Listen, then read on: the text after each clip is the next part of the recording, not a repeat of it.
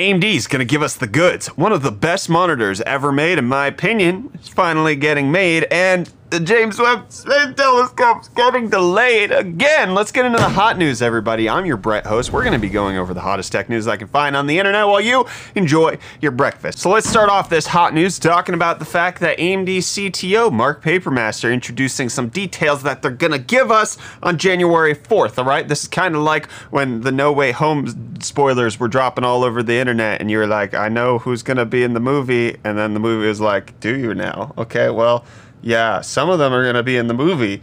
And you're like, okay, cool. I'm gonna go see the movie. And then everybody went and saw the movie. But yes, Mark Papermaster confirming that at CES on January 4th during their keynote, we will get details of not only the stuff that we're expecting to launch immediately, like the Zen 3D stuff, but Zen 4 is gonna get some mention at CES with the things that are gonna happen in 2022. So hopefully, at least according to how we kind of know it from behind the scenes, Ryzen 6000 should be safe for anything that's Zen 3 plus the 3D 3D caching technology that allows it to be much better at gaming without a change in architecture. Zen 4 will then be called Ryzen 7000, at least generally speaking, from how we understand it. And a lot of it does seem to indicate that everything from Ryzen 7000 onwards is always going to have a graphics chip baked into it. The APU is always going to be there. That's at least just the general idea that's going on. Obviously, we're most looking forward to the 3D cache chips because those will be coming out hopefully in January or February. They'll still be DDR4, PCI Express 4.0, but then Zen 4 will transition to DDR5, PCI Express 5.0, and all of that goodness. Mark Papermaster also saying that we expect our customers to have a high bar of expectation for AMD's next launch, and we're working hard to meet that with Zen 4. This is good news if you're a fan of AMD because they have done a really good job of meeting their IPC improvements and just the performance claims that they've been saying they're going to make generation on generation when they talk about their roadmaps to see that they're still saying, yes, we are on task, we are on target. We're going to hit all of the production and the performance benchmarks that we're setting for ourselves as we move forward. I think that does bode well for Zen 4. But let me know what are you most excited for coming out of CES? Obviously, we have Intel launching their stuff. NVIDIA also has a keynote, and AMD also has a keynote. I think they're like one hour after another. AMD is supposed to be at 10 a.m. Eastern. I think Intel's at 9 a.m. and then Nvidia's at 11 a.m. I'm not 100% sure, but they're very back to back to back on January 4th. So it's just going to be a slew of good news all over your tech feed. What do you want out of CES besides stock and affordable pricing? Let me know down below in the comments. And I'm going to let you know about today's episode sponsor of Hot News. Today's video is brought to you by Extra. My friends, financial literacy and financial excellence is something that I value, especially making sure that I am set up for the future. But there happens to be a lot of hiccups that are in the world when it comes to building credit, like having to take out loans and credit cards. But Extra is here because it's the first debit card that lets you build your credit and earn reward points just like a credit card. It's fairly straightforward and simple. You just connect your existing bank account to Extra. Extra spots you for everyday purchases, and then you'll use AutoPay to pay Extra the next business day. And at the end of the month, all the payments are tallied up and reported to the credit bureaus so that you can build credit while also not accruing any sort of debt. And Extra exists because there's over 100 million Americans who don't want or can't get a credit card, yet there are very few alternatives for establishing your credit other than with risky credit cards. So their mission is to make credit building safer and more accessible for everyone, but making sure, number one, you're using your money, but then number two, making it convenient. So you can check the link in the video description, go to extra.app forward slash UFD tech and start building your credit with a debit card by using Extra. Big thanks again to them for sponsoring today's video. And it looks like from CES, we're not going to get a whole lot extra there because a lot of companies appear to be dropping out. The biggest ones that are now announcing their dropouts out of CES 2022, Amazon, Meta, Twitter, T-Mobile, all announcing that they're going to go virtual as opposed to attending the in-person event, which is due to the just changing in the entire COVID-19 scene that's going on right now. Last year, in case you don't remember, CES was completely virtual. They're opening it back up this year. Proof of vaccination is required. And we'll see what happens. I think we're too close to the event for things to get fully canceled at this point, but I wouldn't be surprised that more and more companies might be pulling the rug from their CES plans. But one of the CES plans I'm very excited about is the unveiling of new storage technology. ADATA announcing that they're going to have some PCI Express 5.0 drives to show off 14 gigabytes per second of sequential read speeds under the XPG gaming brand coming January 5th that they're going to show up in capacities of up to 8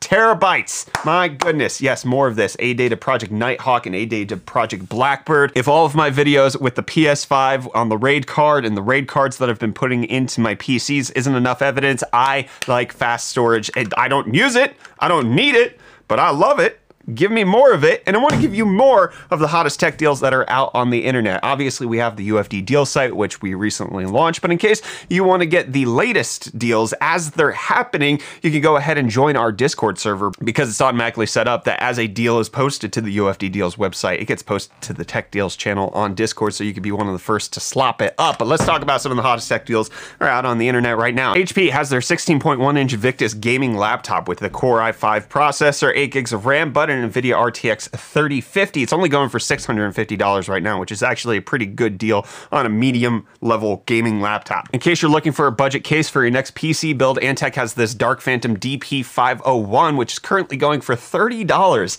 after a $25 rebate, but also includes free shipping from Newegg, which is usually the killer when it comes to case deals. This thing's going to cost you 30 bucks. In case you're looking for a decent 60% mechanical keyboard, this EUSU with red switches and RGB backlit and all of that is $33.99 right now with an extra 20% savings. I think that puts it in the $27.92 mark, which based on the reviews that I'm seeing for 28 bucks, it's a pretty decent deal. And is there a decent deal on the crypto stonks? Let's find out how the crypto market's doing right now. Bitcoin just kind of flat, 0.6% on the day, sitting below 49,000. Not a whole lot of movement there. Ethereum roughly in the same place, kind of down, still below 4,000, creep back up over 4,000 in the middle of the day, but it's sitting pretty flat as well. Dogecoin up roughly 3% to sit at 17.5%. And meme stocks not faring as well. GameStop down 2.5% on the day to sit at 154.18. And AMC cratering a little bit, down 5.6% to remove a lot of the rally that I had earlier this week, now at 28. But don't you worry, your gamer hands about it, all right? If they're starting to cramp Mrs. Puff because you got some anxiety over the meme stonks and how they're performing, well, you got a new hand massager for gamers that's coming out in Japan. The MSG01HBK is going to be able to massage all your fingers to make it so that you feel good and you're able to play the game as long as you want, all right, my friend? You want to read your favorite manga, you want to store your monster in this canister thing right here, and then you want to stick your hands in this contraption that's just going to softly massage every little nook and crevice of your fingers, well, it's to set you back $145, but it does have 15 different massage zones, 10 minute automatic timer, and it's only available in Japan at this point. But it does also have a heating mode, which can help to massage those extra phalanges that you got going on that have been stressed beyond measure as you're trying to do the next raid in Final Fantasy 14 Endwalker, or whatever the heck it's called, all right? And I want you to know that Game Pass is called good value, at least according to reports where people are tallying up the total value that Game Pass is provided to gamers here in 2021. And according to the estimation, if you had Xbox's Game Pass during this year, you got $6,300 worth of games over the course of the year for either the normal subscription, which is $10 a month, so for $120, or if you pay for it on PC like I do, then it's $15 a month, so $180. You could have access to a whole library of games. For me personally, it's been a great deal because as soon as Halo Infinite drops, Forza Horizon 5, Age of Empires 4, Psychonauts 2, and whenever any of those dropped, I was able to have them day one, and then I can still play through the back catalog of Ori and the Will of the Wisp, as well as getting access to things like Final Fantasy VIII Remastered. It's a pretty good deal, and obviously, it likely will only get better as Microsoft continues to add Bethesda titles onto it, such as the upcoming Starfield. Star Fox? Star Flyer. I can't remember exactly what the next anticipated title is, but I'll remember the next time I have to talk about it. Which now I want to talk about the best gosh dang monitor I ever saw that I want right now, and that's LG's dual up monitor, which takes the trend of going super ultra wide. We have those 32 by 9, 5120 by 1440 resolution monitors that go super far out and makes it so that you need tons of desk space to get it done. No, LG's going the opposite way in a brilliant stroke of brilliance because it's actually actually a vertical monitor that's essentially two 1440p monitors stacked vertically. So instead of doing 5120 by 1440, it's 2560, which is the length, by 2880. So you still get two 1440p monitors, but in a kind of better footprint because it goes up rather than sideways. And I think I usually have more vertical space than I do horizontal space on my desk. Anyway, 16 by 18 aspect ratio. Likely not going to be for gaming, probably only going to be 60 hertz. It only has 300 nits. It only has a 1001 contrast ratio, so it's not perfect, but I think I enjoy this a lot better than the super ultra wide craze, and I would love to see more companies implement this as far as a productivity type monitor, content creation type monitor. I think up and down might be slightly better than left to right, at least for me, but let me know your opinion on this down below in the comments. Now I'm gonna let you know my disappointment that the James Webb Space Telescope has been delayed again but thankfully, it's only due to bad weather on the anticipated launch date of this coming Friday, December 24th, and it's been delayed only one day to December 25th. So, yes, a Christmas launch of the most hotly anticipated scientific exploration launch thing that's happening in the last few decades is going to be happening between 7:20 a.m. and 7:52 a.m. Eastern Time, provided that all of the weather stays the same and things actually look favorable for a launch. But it's not like the telescope broke or anything bad happened. It's just weather, which is something that changes. We can wait on the weather. And can you wait for the day that mobile phone companies stop using the word unlimited? I personally just, I'm so frustrated by it, especially as I did my Cannonball for the Cure charity stream where I had to look through all of the different mobile data plans that are available out on the World Wide Web. None of them are freaking unlimited, except for a few. I found a few that are meant to be like RV solutions. And even then, they were limited to 500 gigabytes. So not truly unlimited. Anyways, Mint Mobile getting into some controversy over their unlimited plans from the National Advertising Review Board because despite the fact that you think unlimited having caps is somehow the problem here, it's not. Every freaking carrier in the entire gosh dang country does it, all right? You, you want unlimited data? Okay, it's 20 gigs. And then you get throttled down. The issue here is that Mint Mobile, instead of throttling their customers down to 3G data, allegedly are throttling down their customers to 2G data, and that's too slow for it to be unlimited because that's then you just get no data after that. It's not unlimited. It's capped to like 76 gigabytes per month, which is just, that's the frustrating thing to me.